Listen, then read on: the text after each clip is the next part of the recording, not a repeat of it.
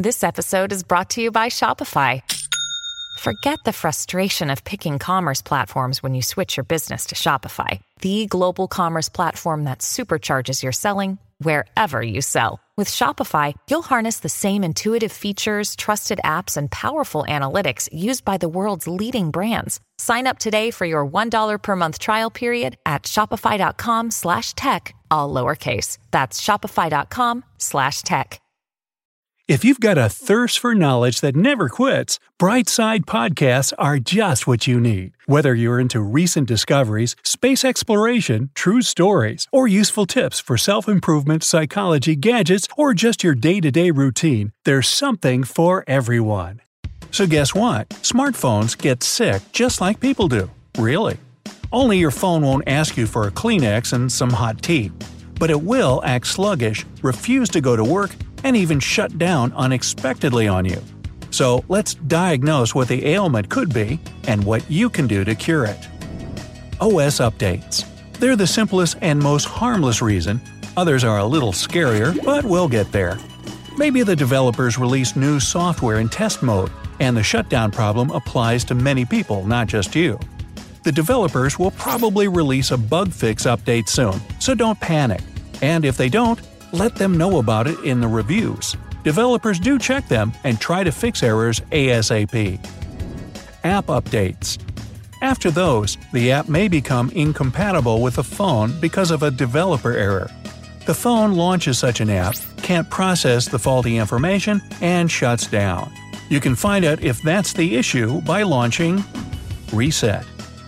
Your phone may randomly turn itself off because of an internal program or operating system failure. It's hard to identify such a problem, so a system repair can help.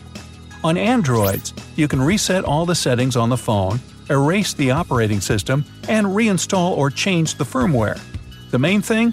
Don't forget to back up all your data. Hardware issues. One of the reasons for unstable phone operation is external damage, like fried internal circuits from leaving the phone in the sun or heat. Frost can also slow down the processor. And of course, we all drop our phones on accident. Everything seems fine when you pick it back up, but with time, you start noticing problems. That could be because a tiny part inside broke or came loose after that fall. The case. It could be just as simple as a tight or unsuitable case pushing the power button. It's something to double check just in case. But more likely than anything, it's probably the battery. And I'm not talking about shutting off at 0%. Duh, right? Hmm, maybe yours goes black even though it was at 50%. Or it likes to turn off in the cold. Yep, sounds like a battery gone bad. Good news is, that doesn't mean you have to replace it. There are plenty of apps, even built in ones that come with your phone, that check your battery health. You'll find out if you need to get a new one. Now, since it's such a common culprit for unexpected shutdowns, here's how to keep a battery from going bad and crashing your phone in the future. If you have an old phone, pull out the cable when the battery's fully charged. This isn't such an issue with newer models since they stop the charging automatically once the batteries reach 100%. When you need mealtime inspiration, it's worth shopping Kroger, where you'll find over 30,000 mouthwatering choices that excite your inner foodie. And no matter what tasty choice you make, you'll enjoy our everyday low prices, plus extra ways to save, like digital coupons worth over $600 each week. You can also save up to $1 off per gallon at the pump with fuel points. More savings and more inspiring flavors make shopping Kroger worth it every time. Kroger, fresh for everyone. Fuel restrictions apply. Charge the phone as often as possible, but little by little.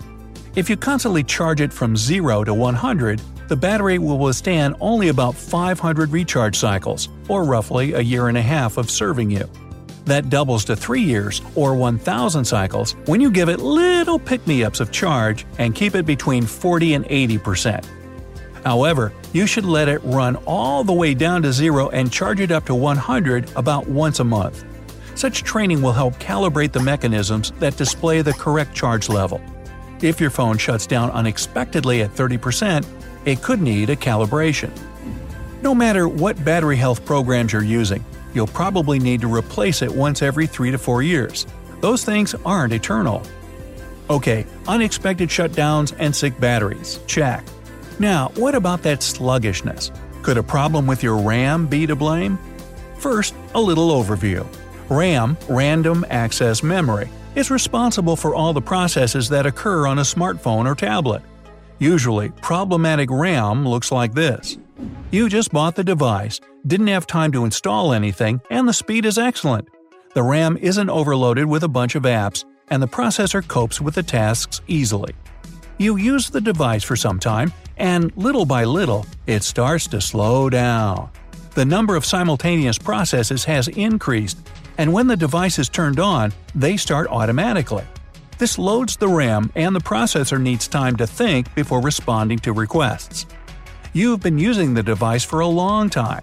It takes forever and a day to load, games crash, glitches appear, and you're not a happy camper. So, what's to blame? Viruses. Eh, no need to panic. There's a very small chance that you've caught a virus if you have an iPhone. But Android users, your odds are a little higher, sorry. It may be a virus that sends your data, like browser history or geolocation, to advertisers. This is one of the lighter types of viruses, but they still slow your phone down.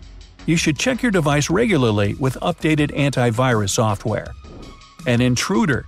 Again, not as likely as some of the other culprits I'll tell you about in a bit, but nobody wants their phone being broken into by bad guys. They can get into your device through an unreliable Wi Fi connection, some strange link you opened up in your email, a file sent to you via Bluetooth, or a sketchy app you decided to take a chance on. Then, this intruder can manage your data, listen to calls, and just help themselves to your privacy. All of this, of course, will affect your phone's performance. If it happens to you, delete all those dubious apps, change all your passwords, update the software, and don't take any more chances in the future. Heavy apps. Scary possibilities aside, let's talk about the more common problems that slow down your phone, like heavy apps. They require maximum use of the phone's resources.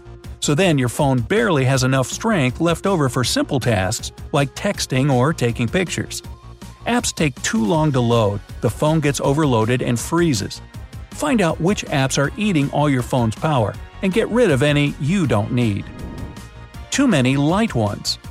Like one heavy program, lots of small apps running in the background can slow your phone down.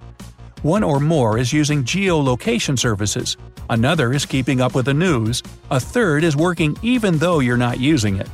Again, if you don't need it, disable or delete it in the settings. You can also download a program that freezes background apps and only wakes them up when you use them. A lack of storage.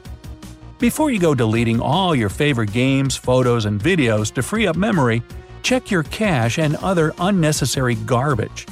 Let's say you have a long text history with a friend in the messenger.